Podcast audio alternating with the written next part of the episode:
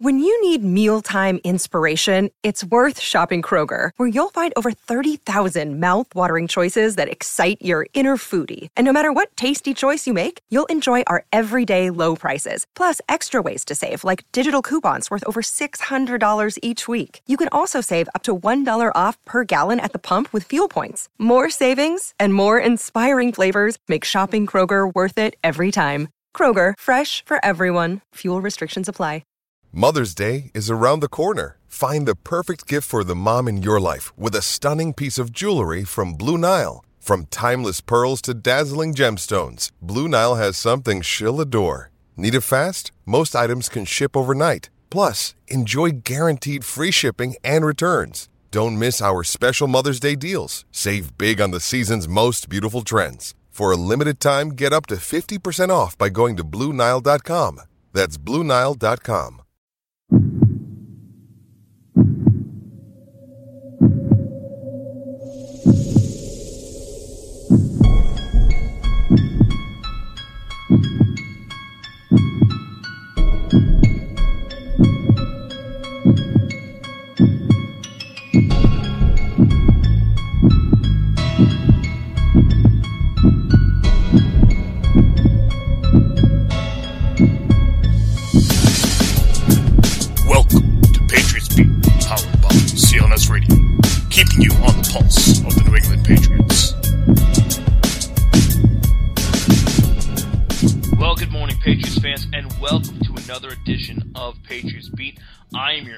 Jeff Kane, at Boston Fat Guy on Twitter. Joining me, as always, is Bobby Kravitsky at Bobby K underscore 91, also on Twitter.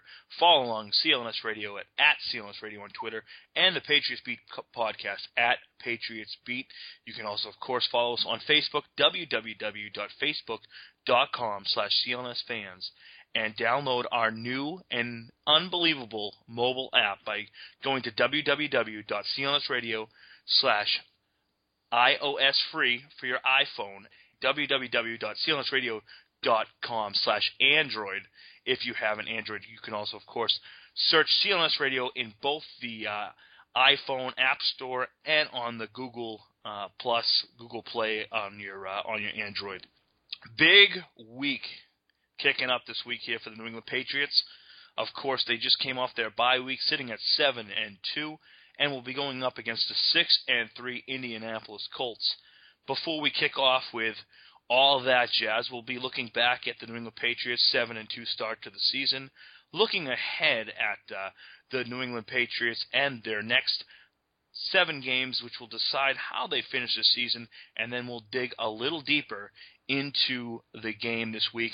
And of course, we have our tickets to give away the CLNS Radio and Pat's Gazette ticket giveaway. We will be giving you the code word to text into 228 two. You'll text that code word in, and we will uh, pick a winner and, a, of course, contact them by email. And you'll need your uh, you'll need to of course give us your email there so we can contact you. But it'll be two tickets to the uh, December 14th game against the Miami Dolphins. So before we get into that, I'm going to just say hello to Bobby. Bobby, how you doing tonight? Doing good. I might have to create an alias or find a friend to try and enter the contest for me, try and get those tickets. CLNS radio uh, people are not able to win this con- uh, contest, and neither is Pat's Gazette. But uh, yeah, you can go with the winner, I suppose. Maybe we'll do that. Maybe we'll throw it out and say, you know what? Go with uh, you can go with a CLNS radio personality if you do not have a friend to go with. But hopefully, it shouldn't be too hard to uh, to find a friend to go to a New England Patriots game, especially against a team like Miami, which it should be a pretty uh, pretty good game if you ask me. Oh, absolutely. Try and get revenge for what happened on opening day. Absolutely going to be an entertaining game. Well, the one thing that uh, I want to start before we start talking about football here, of course, uh, this past Tuesday was Veterans Day, and uh, we all in America owe a lot to our veterans out there. And I'd like to share a little story about uh, a, a friend of mine's husband who um, was a Marine in uh, in Iraq and uh, for eight years. Uh, his name is Matt Moore, and he's one of the those people you just want in your corner. He's a great guy. He's a good, got a great sense of humor, and he'll always have your back, always. As I said, Matt was a Marine for eight years and served in Iraq, and once he finished his duty, it only made sense for him to move back to New Hampshire and become a police officer. Yeah, I know, we all know about police officers and, and, and the shit we hear about them, and, you know, I've been in trouble with the cops in, in the past myself. But, you know what, he's one of the good guys. And so is his wife, Terry, and, uh, yeah, she's a cop too, uh, and they're both just great people. But recently, Matt and Terry found some pretty bad news out. Uh, Matt has been diagnosed with stage three brain cancer. Uh, it's inoperable, but the doctors are feeling good about it, and it, it's still a big burden on Matt and his wife, and they have two little girls. Um, Matt and his wife Terry are trying to stay as pos- positive as possible. He has shared with his friends that those beautiful little girls, as I mentioned, um, he's got two beautiful little girls. They're three and one, and are what keeps him strong. And and that's got to be very hard for Matt. he also says his wife Terry, who has has been his rock, especially now. And if that didn't make you cry like a little girl, which obviously I'm getting a little choked up here, uh, once Matt gets better, and I know he will, um, he's gonna be fighting uh, cancer, and of course um, helping children who have cancer. You know, Boston always does a great job with the Jimmy Fund. So I'm asking you here, um, you know, anyone who's out there, uh, if it's a dollar, five bucks, a hundred bucks, whatever you want to donate. We all have uh, someone who's been touched in our life by cancer. I've lost many friends and family members to it, but Matt and Terry could use your help. Um, I mean, these are two people, servants of, um, you know, our community, both uh, police officers, and of course, Matt, as I said, a veteran of eight years in the Marines. So go to www.gofundme.com slash Matt Moore, and Moore is spelled M O O R E. That's www.gofundme slash Matt Moore and show your support.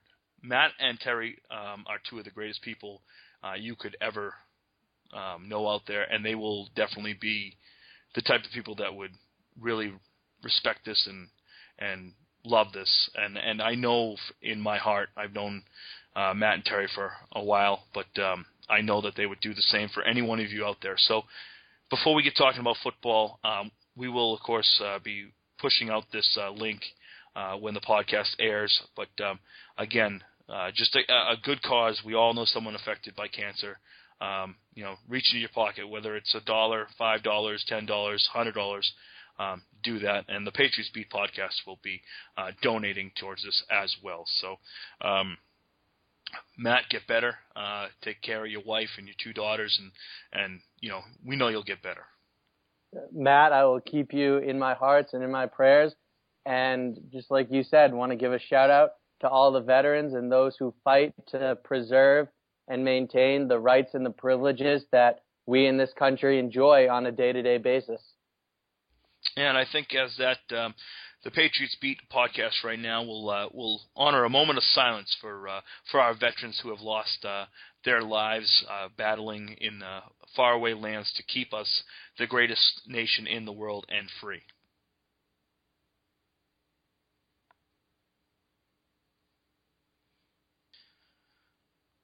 Well, again, that uh, that's for Matt Moore out there and uh, every other veteran out there um, who's either home or abroad right now who fought uh, you know, for for this country. And unfortunately, Matt has been diagnosed with uh, with uh, cancer. Um, but I know Matt's going to beat it. Uh, I I have faith. If anyone can, it will be him. But let's uh, let's move on to some positive things here. Um, let's move on to the New England Patriots, Bobby. Let's do it. Let's get back to football. We'll get some some football here. So, Patriots sitting at seven and two after a bye week, a bye week that showed the New England Patriots. Uh, little good news with both the Buffalo Bills and the Miami Dolphins losing. So, in essence, um, as of it stands right now, they have a two-game lead on both of them. Of course, we record this uh, podcast on Thursday night, so we do not know the um, outcome of the Buffalo Bills and Miami Dolphins game. Um, of course, uh, we we will have known that. You will have known that when you're listening to this podcast. But as of right now, the Patriots stand at seven and two with a two-game lead over both their AFC East rivals. The season didn't start out great, Bobby, if you ask me. Uh, a loss week one against the Miami Dolphins. Uh, couple that with uh, two uh, okay wins. If if I'm going to say okay, I mean the win against my, uh, the Minnesota Vikings.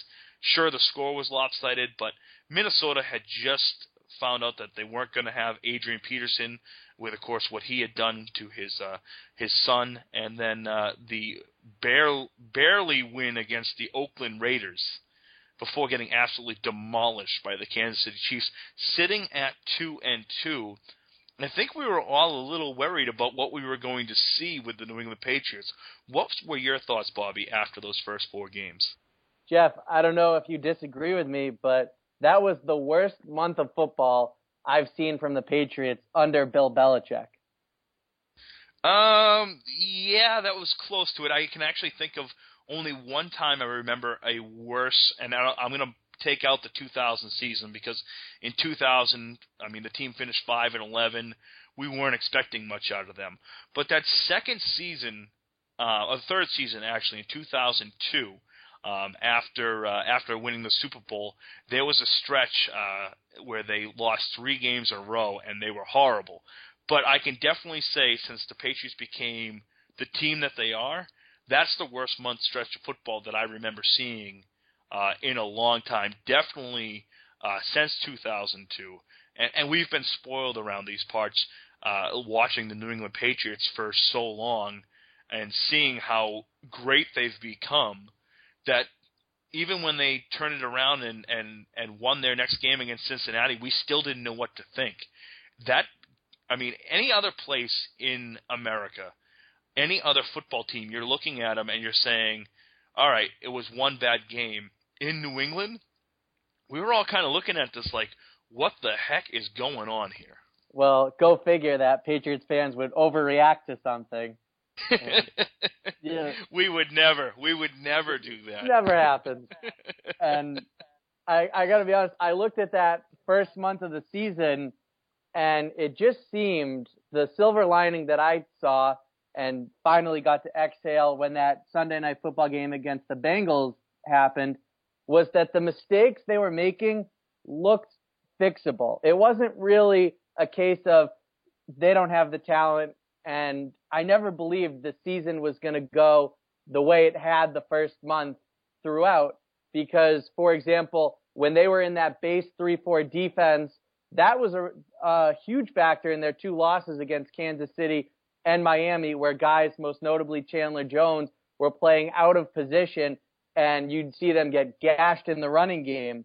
And then when you looked at the offense, you, you didn't know what the offensive line combination was going to be, but you just had to feel that it wasn't going to play out that way for all 16 games, that eventually something was going to come together and they were going to get it right to some degree. And certainly it's looked more positive than I think many could have imagined at the time. And as a result, we've been able to see Brady be Brady. And sure enough, his receivers give them time and they are getting open and making big plays. And now we have the emergence of Brandon LaFell, so we can talk about more than him going off sides on a kickoff.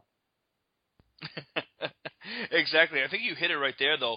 Uh, they were playing out of position. Remember that game against Miami in Week One? They had Chandler Jones, as you said, playing out of position. He was playing a three-four defensive end. I mean, Chandler Jones uh, is a talent. Of course, he's on the sideline right now with the hip injury, but he's a talent. But at six foot five, two hundred sixty-five pounds, he's not a three-four end. You know, you think three four end, you think Richard Seymour, you think you know six foot five, three hundred and five pounds. Uh, you know, Chandler Jones is the ultimate size for an end of the line rusher in a uh, in a three four defense, and he wasn't that at the the beginning of the season. And how much can we really put on this offensive line? Number one, there were injuries. Uh, Bryan Stork, who I was excited as hell that when they uh, drafted him, uh, he was definitely a big step up. He was not playing yet. He was coming back from being injured in training camp. Ryan Wendell was injured with a knee injury. Uh, you had Jordan Devey starting. You had uh, Marcus Cannon, who I love as a swing tackle, playing in at left guard. The guy had never played left guard in his career, and he's out there start starting your left guard. So, and of course, couple that with the fact that you no longer had Dante Scarnecchia. Yeah, there was so much chaos going on with that line, and like you said, DeGuglielmo was taking a beating amongst the media and fans alike. Jordan Devey, the tuba player, I was saying in the preseason, I don't get this experiment. They can cut him right now and move on. And finally, he's just an inactive now and someone I don't have to look at on the field. You know, trying to protect Tom Brady, that gave me a heart attack every single snap. So I'm glad that experiment's over. And Marcus Cannon, like you said, no experience playing guard, and it just it's everything was coming at him way too fast for him to process it all mentally and be able to react react quick enough. So now he's back in that swing tackle position where he provides valuable depth behind Bol- Vollmer and Solder. Oh, definitely. And I mean, I think a lot of it has to do with the fact that, and I'm not even going to pronounce his name. You pronounce it. You're way too much braver than I am because I cannot pronounce Davy D's last name. So he he's Googe or he's Dave D. he's Googe to me, man. But you've seen it. You've seen it um, the last five weeks for the New England Patriots that the offensive line has become more of a strength. And we saw with uh, with Googe in both uh, the Jets when he was there with um, as their offensive line coach, and of course with the Miami Dolphins when he was letting Reggie Bush get a thousand yards rushing, and of course the New York Giants, that his line became bigger and stronger, and, and you've seen that now with uh, you know putting Bra- uh, Bryan Stork in at center. You've seen this team become more of a a, a threat uh, with running the ball. They haven't done great at it, but they're becoming an attacking offensive line, which I think is great for them. Oh, absolutely. And what I'm curious to see is how much of an impact this has on the running game going forward. Like you said, Reggie Bush's first 1,000 yard season came with Googe at the helm in Miami. And then you look at the Giants' three headed monster. He was able to help pave the way for those three, Bradshaw, Jacobs, and Ward. So if he can help, you know, spring together and make that running game more effective, especially for someone like Jonas Gray, who's just getting his feet wet in the NFL, that would be an enormous compliment to the Patriots passing attack. Uh, I agree with you there. The guy that I want to see though really get a chance running the ball is Shane Vereen. I mean, he's got the same type of skill sets that Reggie Bush had, and if Reggie Bush can run for a thousand yards, I honestly think Shane Vereen can too. Um, I know the Patriots kind of fall in love with that big back. You know, they fell in love last year with LeGarrette Blount. They fell in love, um, you know, the year before Stevan Ridley, uh, and to a lesser extent yet last year as well. And of course, BenJarvus Green-Ellis, who they had for a while. But why can't the little guy? And I'm not, little guy. He's not exactly small. He's five. You know, he's five eleven, two oh five. Um, in, in Shane Vereen, why can't Shane Vereen become that every down back? I I would be concerned about the durability of him being an every down back. I certainly think he can succeed in that first and third down role where he's so effective in the passing game. And on top of that, he can make good runs, whether it's through the B gaps or outside the tackles. I just, I haven't seen enough of him really in the meat of, you know, going up the middle to know how effective he would be in that role and how he would do consistently over the course of a game and a season in that role. You look at some of the other backs that you mentioned. Ridley is big and he's shifty. Yes, he has his fumbling issues, but that's a whole nother topic. And then you look at someone like LeGarrette Blount. Well, the Patriots realized that they could coach him up and just, if he learned to keep his pad level low and hit the hole harder rather than juking around in the backfield and getting happy feet, that he's going to be a force. And sure enough, once they got that going with him, he became a home run hitter, most notably that Colts divisional playoff game. He was so effective. So I don't know if Vereen could hold up being an every down back the way that someone who's a bigger body type like Ridley and Blount do. And as a result, they don't really have to test that because they have a complementary piece in Jonas Gray. I can agree with you there, Bobby, and it's not too often that you and I agree, but I can agree with you there. And eh, you know, it it it frustrates people who are fantasy football players who draft a New England Patriots running back because you never know what you're going to get, especially with the way that this offense is game planning. So we'll look at the last five games. The Patriots, of course, are five and zero oh in those games. Of course, they came out and absolutely dominated the Cincinnati Bengals. We remember that game Sunday night. Uh, you know, Sports Talk Radio in Boston was all about let's get rid of Brady. It's time to trade him. You remember the trades out there. Oh, what could we get for him? Maybe we can go to Houston and get Andre Johnson. Let's start Jimmy Garoppolo. Bill Belichick doesn't know what he's doing. I mean, this is we're talking about a, a quarterback and coach duo that have won more games together than any quarterback coach duo in the world.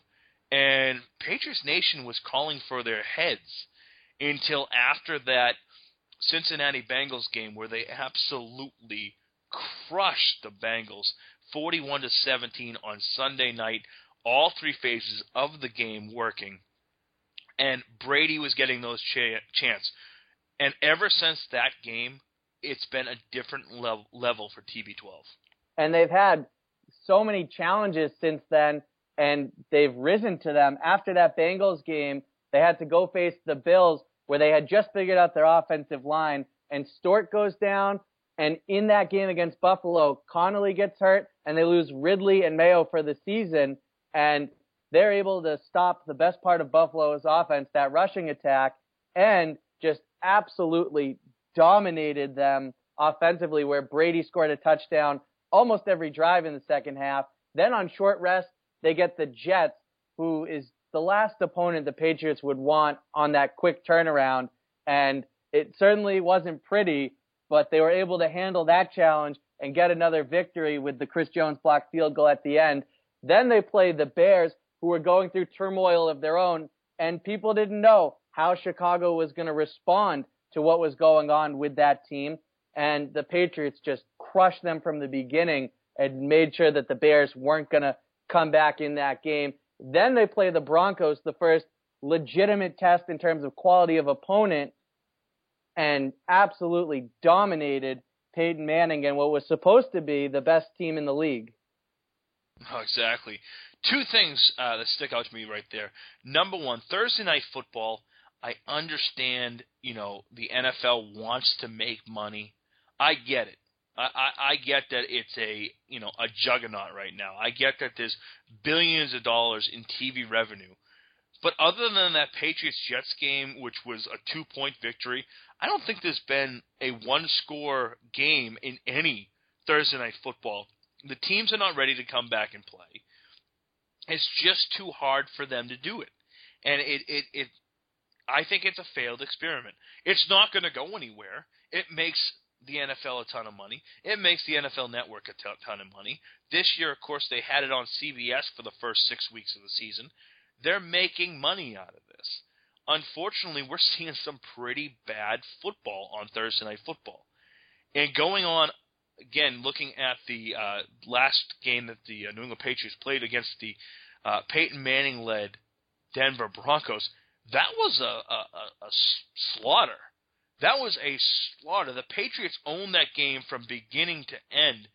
And I want to know, Bobby, in your mind, because we really haven't had much time to talk about that, uh, even though it's been two weeks, we have not been on the air together. We looked at that game. We did the post game show together. It was a quick reaction. You know, we were all up in arms about how great it was that the Patriots had been victorious. But we look at it and we just say, what was it? How did the Patriots defeat the Broncos 43 to 21? Tell me, tell me that. Well, it was such a great sign to see them force Denver three and out on their first two series and it really set the tone and let the defense know that they had the game plan, that they were going to stop Peyton Manning. And I know that Denver responded with a touchdown on the next drive, but I think it planted a little something in Peyton Manning's mind, a little bit of, oh, here we go again, because they were confusing him the whole game. Some people say that Manning didn't have as bad of a game as people might think. I watched the film and entirely disagree with that assessment. I know he had a lot of yards, but that was because they were throwing so much, trying to come back in that game, and they were kind of garbage yards, meaningless statistics, if you will. And what they would continuously do is make sure Manning didn't know two things, and that was one, where the pressure's, when the pressure's coming and when it's not, and two, who's dropping back. For example, that Ninkovich pick, the Broncos love to run a play. They do it all the time where they run a shallow crossing route and then a deep cross with Demaryius Thomas, and they try to get that linebacker to bite on the shallow cross and open up the middle for Demaryius Thomas. The Patriots knew it was coming, and Ninkovich was right there. Manning never saw him coming, and he just stepped in front and had an easy interception. And Manning even said after the game, it really changed the tone.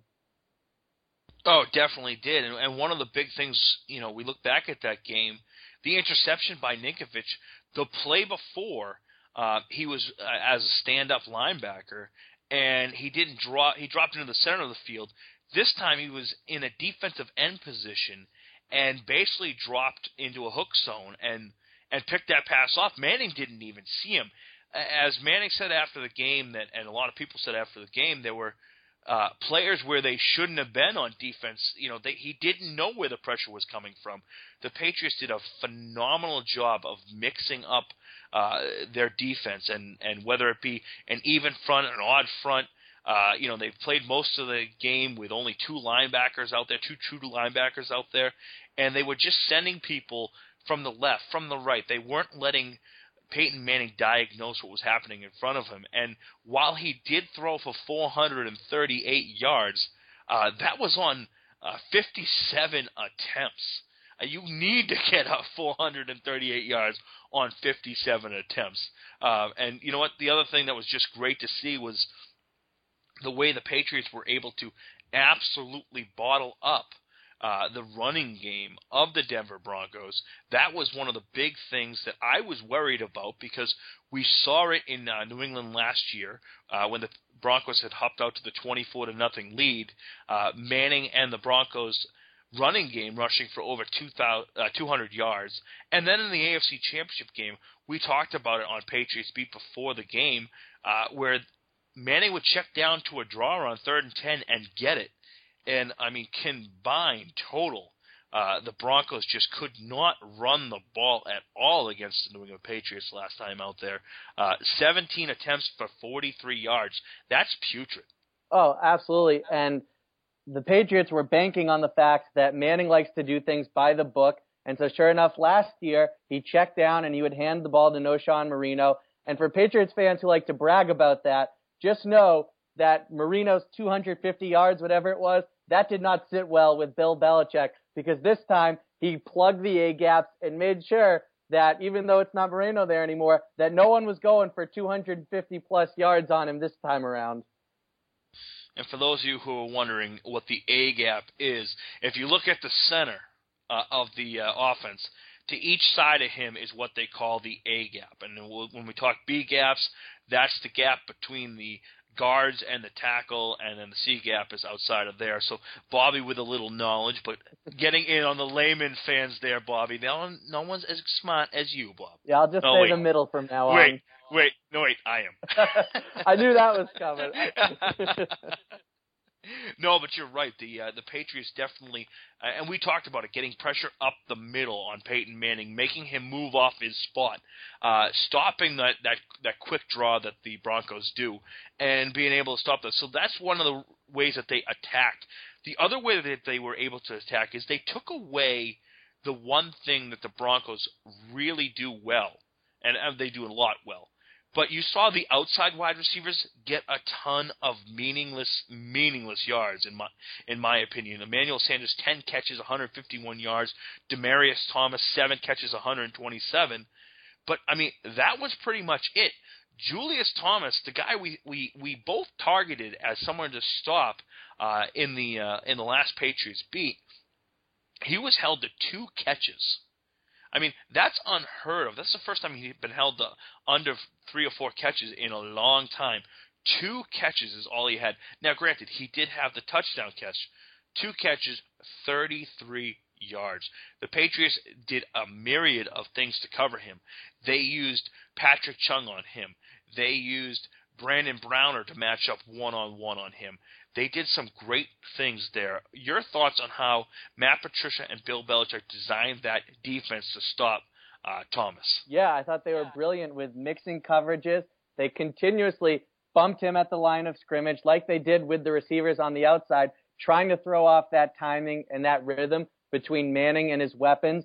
And with Thomas, they would even sometimes have a guy underneath and a guy over the top on him. They'd go with single coverage, whether it was like you said, Chung or Browner. They just continued to mix up the coverage so that even when Thomas knew what was coming, he would still have to fight his way off the line of scrimmage and throwing off that timing while the Patriots are sending pressure up the middle makes it so difficult for Manning to look over at someone like that when he might be the second option on a play beside behind Demaryius Thomas or Emmanuel Sanders because they're going to get open quicker.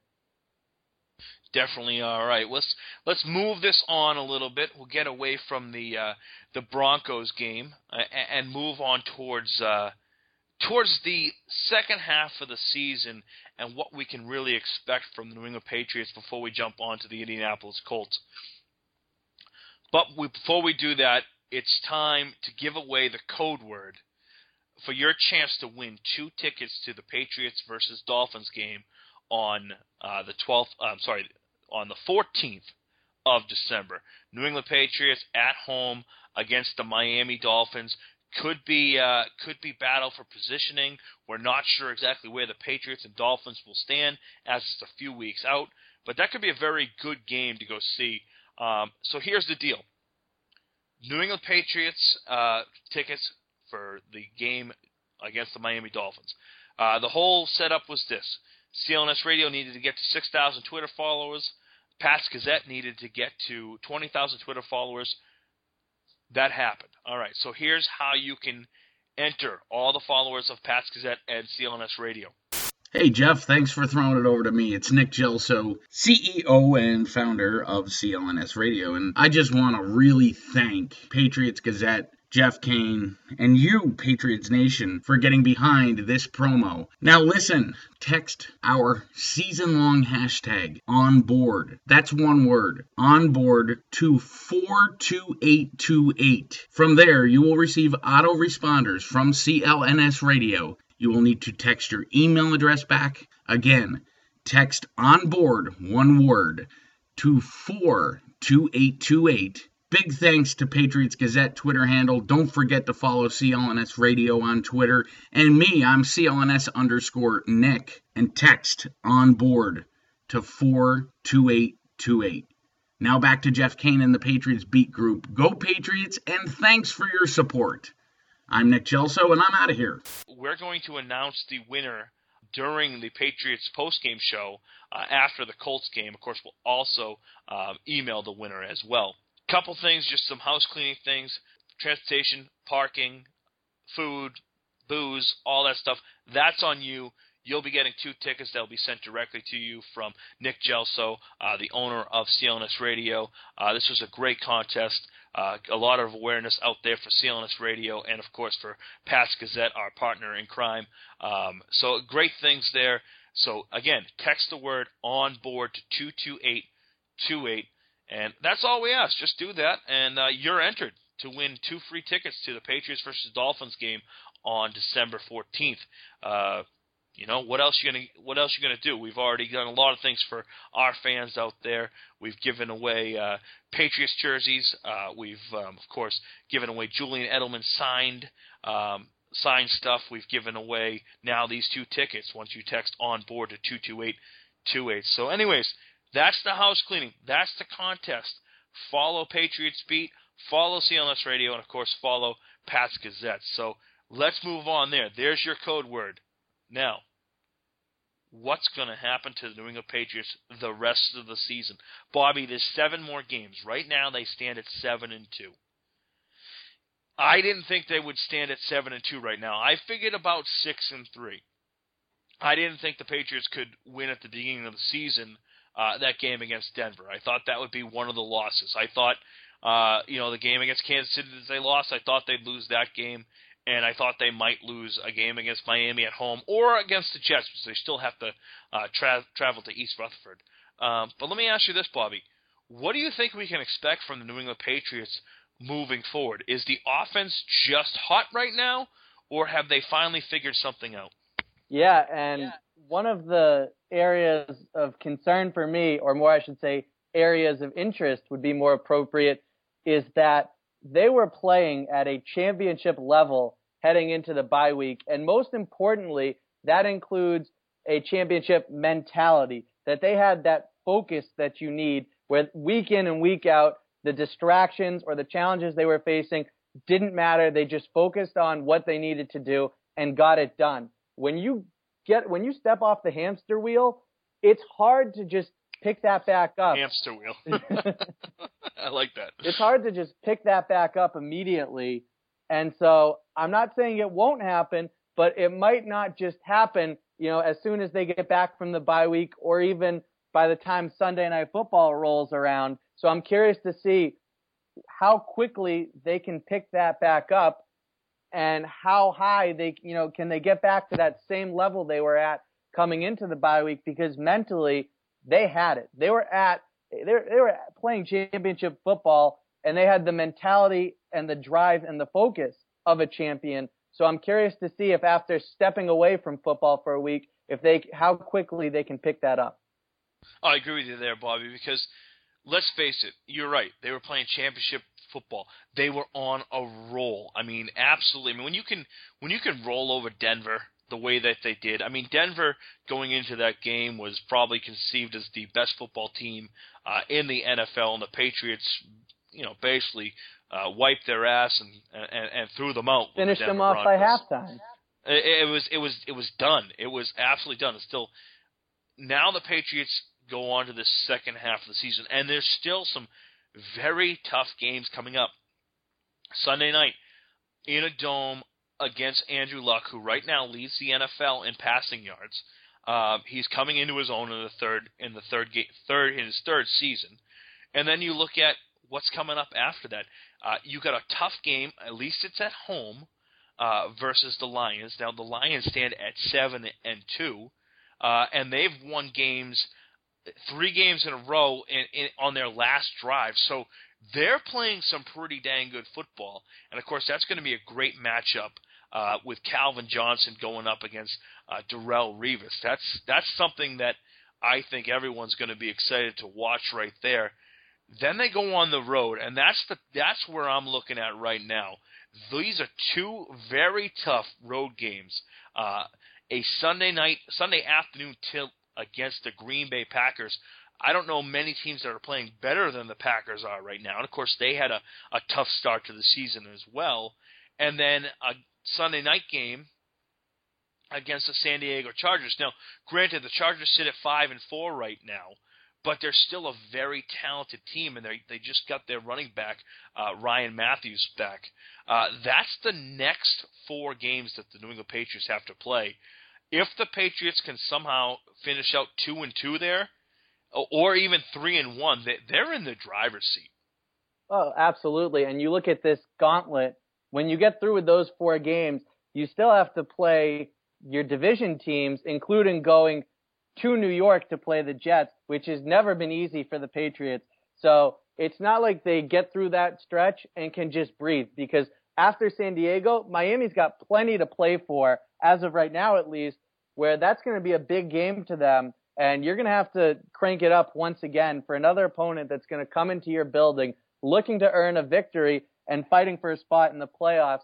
Now focusing on this week with the Colts and those four games against the hardest opponents. I don't, I don't trust Detroit outside of their home building. To me, they're a team that plays in a dome and they really benefit from that. But when they go on the road, they're just a different team to me. Green Bay, you're going to have to go into the frozen tundra, the legend of Lambeau.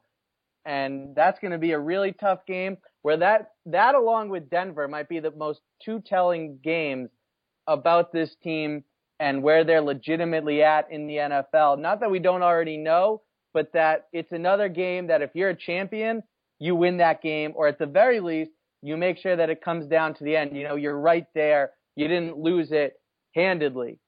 And then you look at Yep. the fact that they have to go into San Diego after that game where the Chargers are so good at home. And like you said, they just got Ryan Mathews back. That's going to be another very difficult game. And if you drop two of those and potentially even one, Denver could leap them by winning out and have home field should they meet up in the AFC championship. Oh, definitely. I mean, and that's the one, the, the game that you talked about there, the Green Bay game. I think that's the game that I'm looking forward to in the second half as much as anything because that is a game which is going to pit two extremely good quarterbacks in Tom Brady and Aaron Rodgers against each other.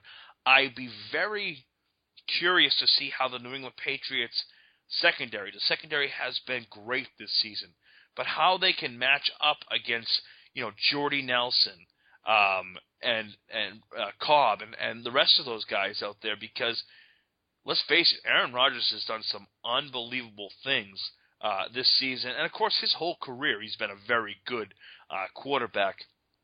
I'm really looking forward to the game in Green Bay. I think that's the toughest game they have left on their schedule. But you also said, you know, you come back and you you play your three division opponents. And while everyone in Patriots Nation kind of sits there and says, "Ho hum, the New England Patriots are going to win another division," uh, the AFC East, you know, stinks.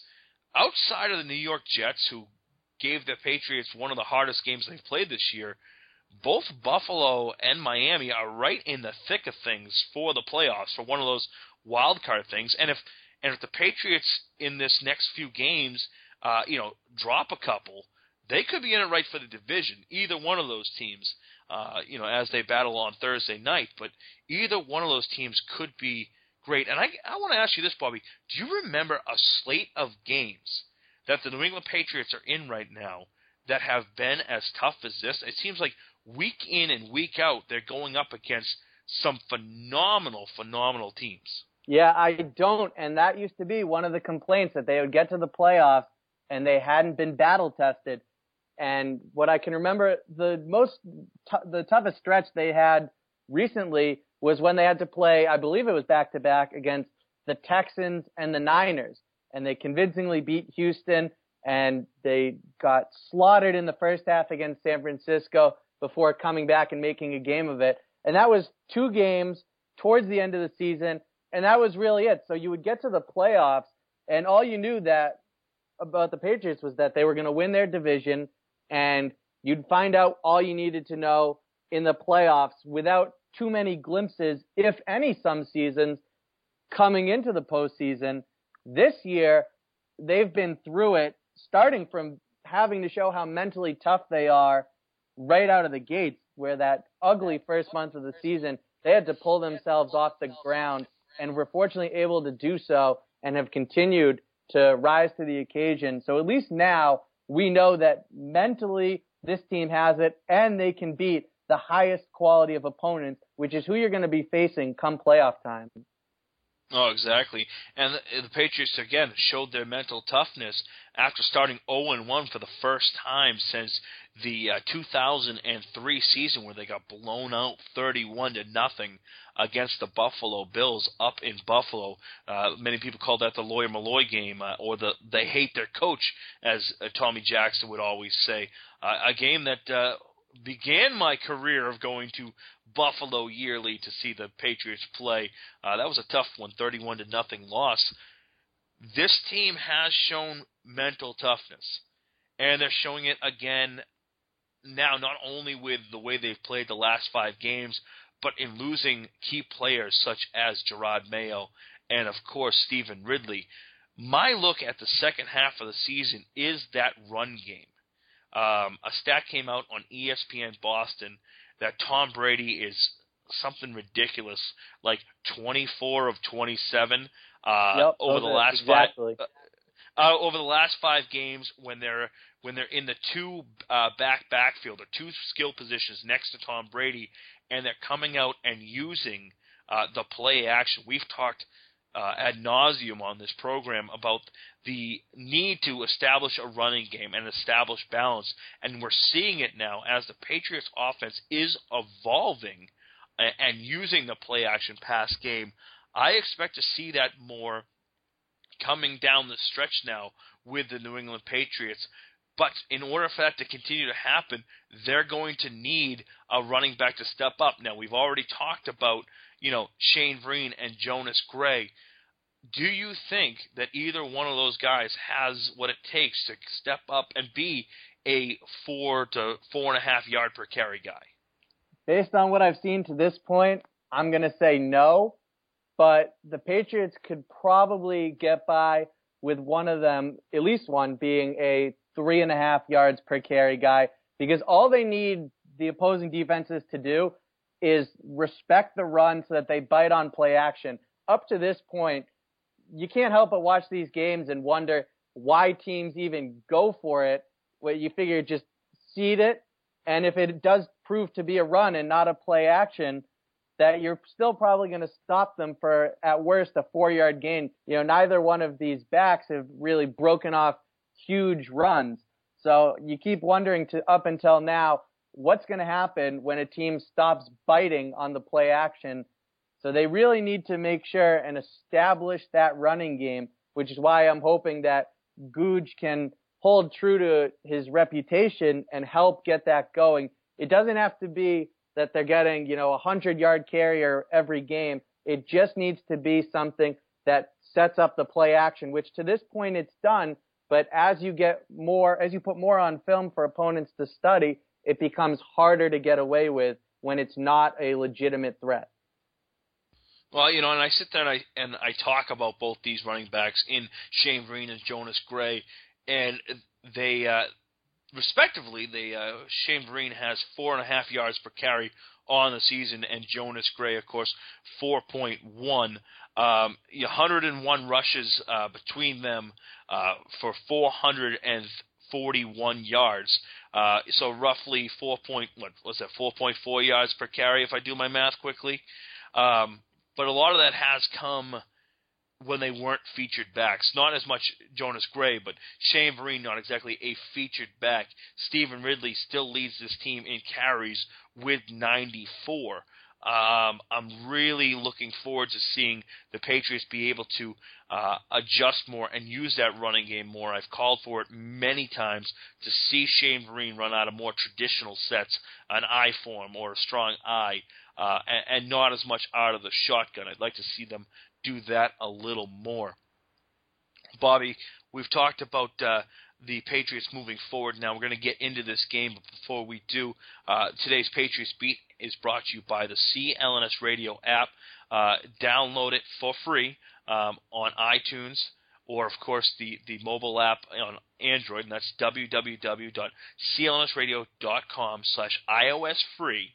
That's for your iPhone or your iOS device, your your iPad, if you will. I got those. I like those. Uh, if you're an Android user, www.clns.com slash Android. Download those apps for free. And uh, of course, we're giving away those Patriots tickets if you uh, text the code word on board to 22828. But another thing we're running, and uh, for Celtics fans out there, download those apps, and we just told you how to do that. And of course, like us on Facebook by going to www.facebook.com slash CLNS fans, and you too will be entered into winning uh, two tickets to a future Celtics game. So, giving away lots of stuff out there, um, which is really good. It's it's it's all for the fans out there. We're all fans at heart uh, here at CLNS Radio. Uh, you know, giving you great coverage of all sports, especially of the Boston Celtics and the Boston Bruins.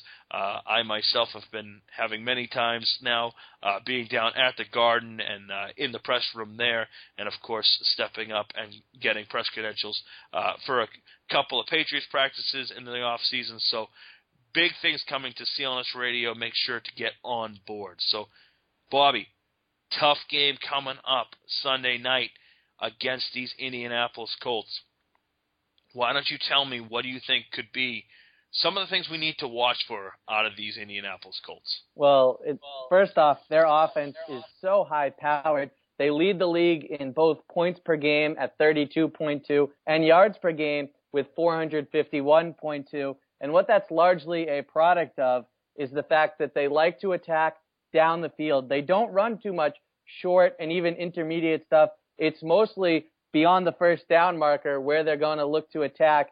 And that also happens to be the Patriots' strength defensively is always taking away the deep threat. They were able to do it last year when T.Y. Hilton was really the only weapon that offense had, and Jamie Collins was able to take out Coby Fleener. So you'll probably see that matchup again. But the question is going to be, can the Patriots do it now, this time around, in Indianapolis, in that dome? Where Luck has so many war, more weapons than he did last year in the playoffs. And if they can, then the Patriots should be successful. And if not, then they might be suffering another loss coming off of a bye week. Well, two names that just stick out that the uh, that the Colts did not have last year in Foxborough: Reggie Wayne and Dwayne Allen. Uh, two names that stick out to me hugely. Uh, Wayne, of course, I mean he's getting a little long in the tooth. He's still a very good wide receiver in this league. Uh, he's not the dynamic touchdown threat that he that he used to be, but still, I look at him and I I think of a good possession wide receiver uh, that can get open. T.Y. Hilton, of course, is a speed burner, and what he is doing right now uh, with Andrew Luck is making him a household name. And then you have that two tight end offense, uh, Dwayne Allen and of course Colby Fleener.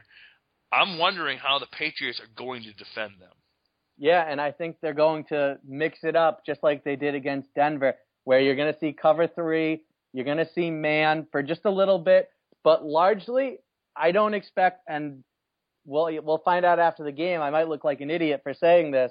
I don't expect a lot of blitzes because Belichick, we know how much he respects quarterbacks that are mobile. So I think he's going to look to keep his linebackers in front of Luck and make sure that they have their eyes on him, take away the hooks and the curls and all that and crossing routes while the secondary is going one on one, whether it's in man or zone, trying to take away the deep ball.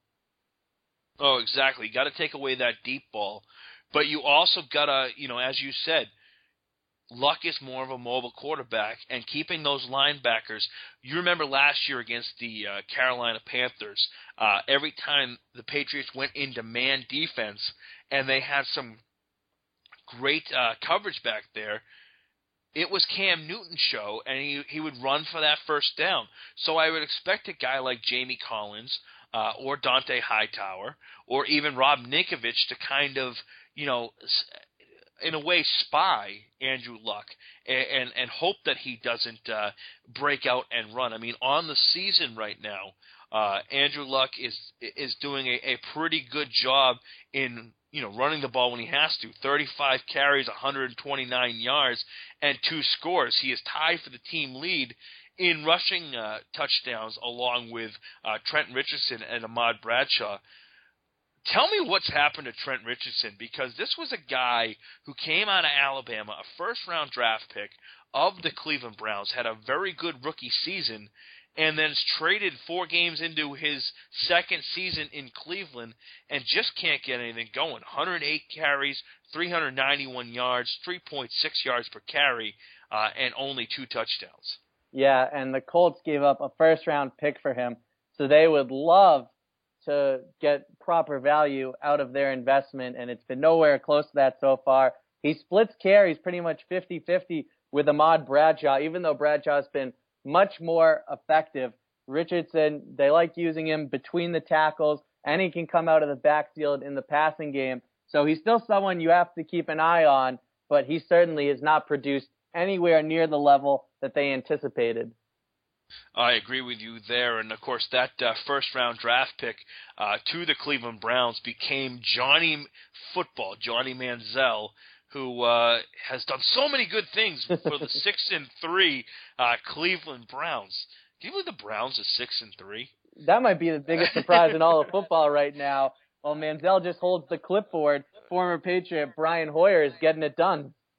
And Brian Hoyer will be going up against other former Patriot Ryan Mallett in a uh, game Sunday afternoon between the Cleveland Browns and the Houston Texans. I'll have my eyes glued to that as I redo my bathroom this weekend uh, or at least I'll have it on in the background before uh, my wife doesn't yell at me because I'm not doing work. But no, really though, Trent Richardson really hasn't done much uh, against the New England pa- uh, Patriots or any team uh, really. So I, I need to ask this because here's the big thing: we both agree that uh, how the New England Patriots have come out lately.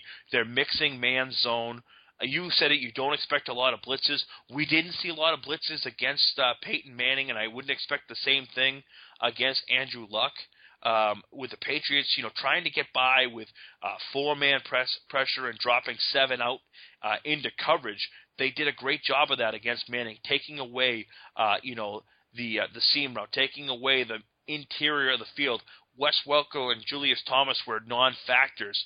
So how do you see the same thing? Do you see how the Patriots can stop by going into more of a a, seven-man, uh, you know, drop back in coverage to go up up against some of these weapons? We've mentioned them: Reggie Wayne, uh, T.Y. Hilton only needs like 70 yards to get a thousand on the season already. Uh, Dwayne Allen and Colby Fleener. Yeah, and Hilton is third amongst receivers in terms of yards. He's got 937, like you said. He's almost 70 away from cracking a thousand. And against Manning, what the Patriots did was they didn't send a lot of pressure, but they would blitz and they would send guys up the middle, try to get him off his spot. Well, against Luck, you don't want to do that. You want to clog up the passing lanes rather than force him to scramble because he can hurt you that way.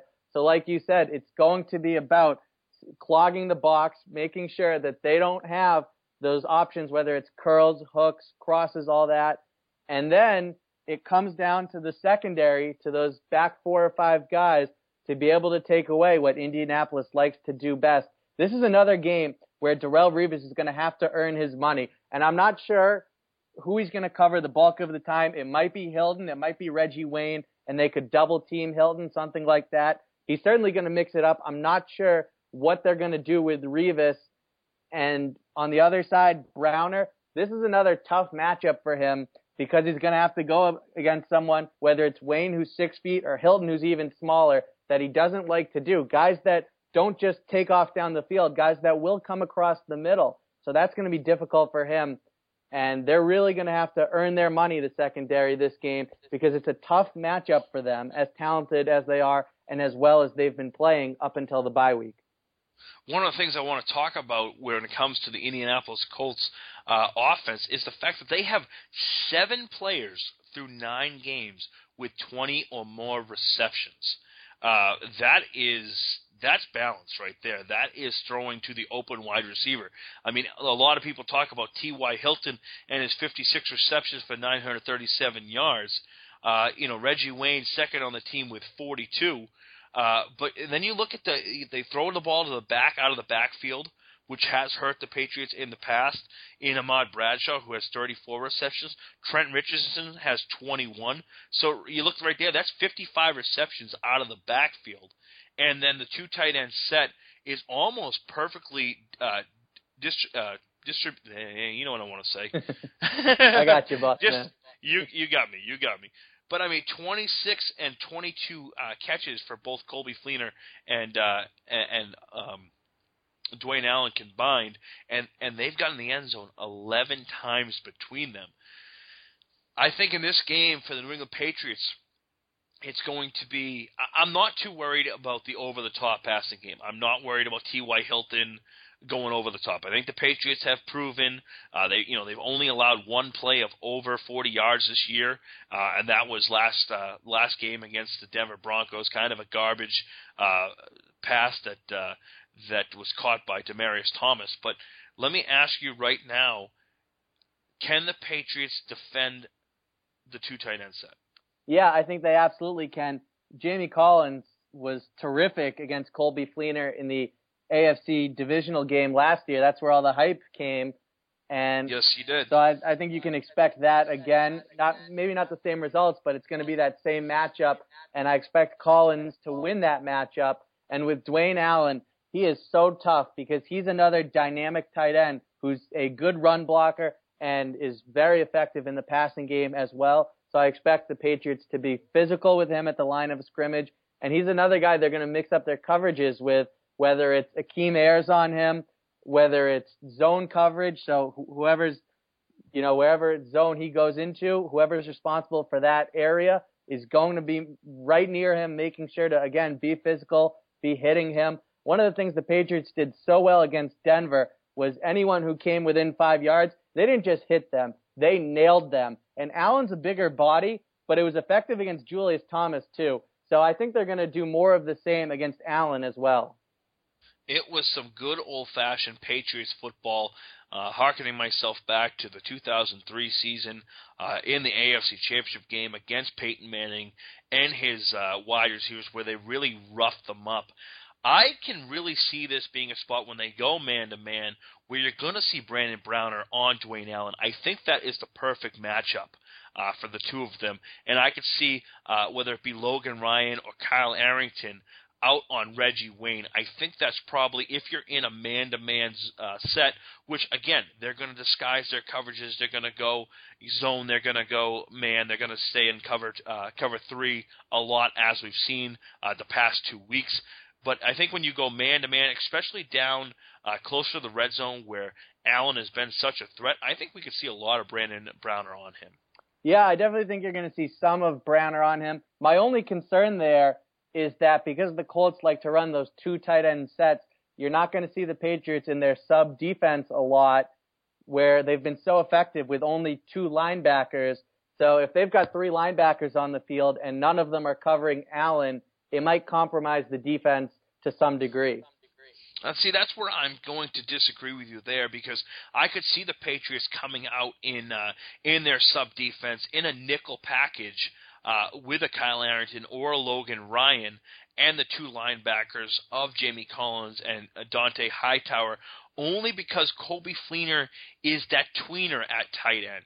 Uh, you know, he's kind of like um, Jimmy Graham, at, at, to to not not nearly as talented yet as Jimmy Graham, but that kind of tight end who can go out into the slot and can uh, can split out wide. I expect them to do that a lot, and it would not surprise me to see the New England Patriots uh, with five co- uh, corners on the field or five defensive backs on the field uh, with a four-man front. What are your thoughts uh, there? Yeah, I definitely expect to see some of it, and they could definitely start off the game in it. But at the same time, they're going to have to be able to stop the run like that. You know, they can definitely match up with the Colts passing game through through that formation. But if they can't stop the run in that, then they're going to have to revert back to having three linebackers on the field or some different formation. So that's where it becomes critical because you know that when they when Indianapolis sees the Patriots in their sub defense against the two tight end set that that's immediately what they're going to look to attack. And so if they can contain Bradshaw and Richardson that way, then absolutely, then the Patriots have something working there, and you can expect that Chung will be in the box to help out with that. It's just a question of how effective they can be doing so against the run. All right, we've talked about how the Patriots can possibly stop this offensive juggernaut known as the Indianapolis Colts. The same thing we were wondering uh, against the Denver Broncos, how they're going to do it. Now let's look at the New England Patriots and how they can attack the. Uh, the Indianapolis Colts. The Indianapolis Colts, of course, uh, their defense is average, good. I, I don't really know where to put them. They looked really good, and then they played the Pittsburgh Steelers, and uh, were absolutely shown the door by the Steelers and Ben Roethlisberger uh, throwing, of, of course, uh, six touchdown passes against them. Um, they're giving up 23.4 points per game. Uh, that's not great. Uh, that puts them at 19th. Uh, 361.7 total yards uh, at 18th. Passing yards, they're getting killed. They're 27th in the league. Their run defense is stout uh, 98.1 uh, yards per game. So let me ask you this, Bobby, because I, I expect the Patriots to exploit, uh, of course, the the defense of the Indianapolis Colts through the air. How do you expect the Patriots to attack the Colts? Well, the Colts like to run that Baltimore Ravens 3-4 defense, which means they're going to blitz a lot. And traditionally, when you blitz Tom Brady, he's going to eat you alive. And he is phenomenal in a dome. So I fully expect Brady to have a lot of success, a lot of success, excuse me, attacking this Colts defense. It's just a question of communication amongst the line and if they can give Brady the time he needs to pick him apart. And I do expect that to happen. I expect the line to come through. I expect Brady to come through and be his usual stellar self when he's inside of a dome. So we'll see if that happens. One area that I'm interested in is that Chuck Pagano is a defensive minded coach, and I expect him to finally be the guy who's bumping Gronkowski at the line of scrimmage. So I want to see how Gronk responds. I want to see how Brady responds. And I want to see how the Patriots offense as a whole responds to that happening. Yeah, here's what I'm looking at right here. I think Tom Brady does very well against three four defenses. So we've seen him do it against Dick LeBeau's defense, uh, and to a lesser extent against uh, against that Baltimore Ravens 3 4 defense. The way to attack it is to spread them out, and I expect the uh, New England Patriots to do that this week. I expect to see a lot of three wide receiver sets. I expect to see a lot from. Uh, uh, from Tim Wright as well. So I'm expecting the Patriots to spread out uh, this. Um, I almost said Baltimore because of Chuck Pagano being the former defensive coordinator there. Of course, he's the head coach in uh, Indianapolis now. But uh, I expect the Patriots to spread them out and throw the ball a lot, but not get too far away from the run. I just expect a lot more uh, running out of uh, out of sets that uh, that have three wide receivers in them uh, whether that be a uh, you know three three wide receivers and one of those wide receivers being a Tim Wright or a Gronk. I mean, you can basically call it a two tight end set, but if you got a guy in the slot, it's still uh, you know more of a three wide set. I expect them to spread them out and see what they can do there. Well. Bobby, we are running short on time. It's that time of the show where we give our predictions and our player of the game, who we think is going to be it on, on offense and defense. I believe our last time around I made you go first, so I'll give my predictions first. I'll let you uh, step up and tell me what you think after that, and then give yours. So this has been a, a toss up for me. I, I actually at first kind of thought that the Indianapolis Colts would uh, come out victorious. Both teams coming off a bye. Um, but the more I looked at it, the more I, I, I looked at the film, uh, the more I looked at what the uh, Pittsburgh Steelers were able to do and the similarities that uh, Pittsburgh has to the New England Patriots and what they try to do, I expect the New England Patriots to win this game, uh, not going away, uh, but a 31 to 24, 31, yeah, 31-24 game. I, I think this is. Uh, um, I think it's going to be competitive all the way around. I just think the Patriots will will pull away. And uh, you know, here's here's my players of the game. I think Shane Vereen has a monster game uh, against the the Colts here. I think he absolutely dominates this game, both on the ground and by catching passes.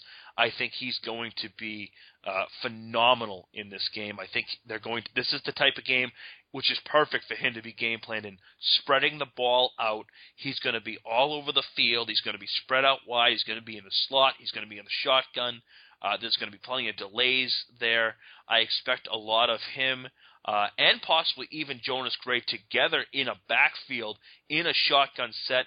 Uh, if James White is uh, active, I expect White to be in the shotgun set uh, there, but I expect the Patriots to be able to really spread this out, and that's going to be huge for Shane Vereen. On the defensive side of the ball, I don't mention this guy a lot because I'm not a huge fan of his. I think he's a very good slot cornerback, but I think the guy that's going to have a great game for the New England Patriots uh, is uh, Kyle Arrington. As I said earlier in the show, I expect Brandon Browner to be moved around and put on the bigger wide receivers. And I can see Kyle Arrington playing more of a man to man role and seeing him go up against not only Coby Fleener in the slot, but kind of chasing Reggie Wayne around a little bit. So I expect Kyle Arrington to be your defensive player of the game. Yeah, and I think that in terms of the score, we're right along the same lines. I'm going to go with 31 27, make it just a smidge more competitive and give another field goal to Adam Vinatieri, guy who brought a couple championships here to New England. And then as far as my impact players of the game on offense, I'm going to go with Julian Edelman. Something I've seen out of the Colts is that anytime that they're faced against a bunch formation, that Vontae Davis and Greg Toler really struggle against that, and that it, when it allows the receiver to get ahead of steam going, they seem to struggle because they can't play as physical and jam them at the line of scrimmage. So whichever one, most likely Davis, is matched up against Julian Edelman, I think Edelman could have a big game and create a lot of separation against these guys. And on defense, a guy I look at is Dont'a Hightower, who's going to have a huge role in two facets of this game.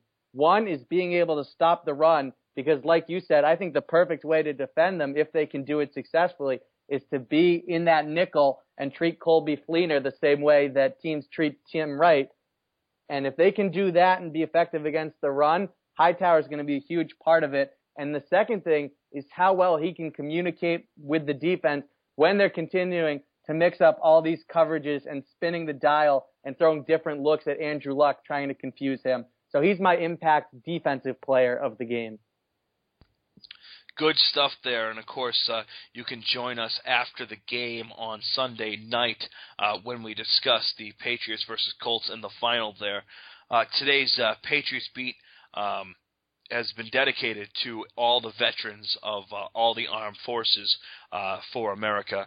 You know, just amazing thing those young men and women do, and of course um, to Matt Moore, and of course we ask you to go to www.gofundme slash Matt Moore, and that's M A T T M O O R E. Uh, whether it's five dollars, whether it's a hundred, whatever you can spare, uh, go to GoFundMe uh, slash uh, dot com slash Matt Moore as uh, he fights his battle against brain cancer. Uh, just remember his wife Terry and those two little girls that he is fighting so hard for to keep them in your heart, in your prayers as they are in ours. So. Uh, this has been Patriots Beat. I am Jeff Kane at Boston Fat Guy on Twitter. Bobby Kravitsky. Bobby, say goodbye to our fans. Appreciate you guys listening. Have a great week and go Patriots. And you can join me and Patrick Shankauer Sunday night after the New England Patriots versus Indianapolis Colts game. Uh, of course, you can download this or any other great CLNS radio podcast by signing up for our mobile app. We told you how to get there already. We'll see you guys Sunday night after the game. And don't forget to text the code word on board to 22828 for your chance for two tickets to the New England Patriots versus Miami Dolphins game on December 14th of this year. Go Patriots! We'll talk to you guys Sunday night.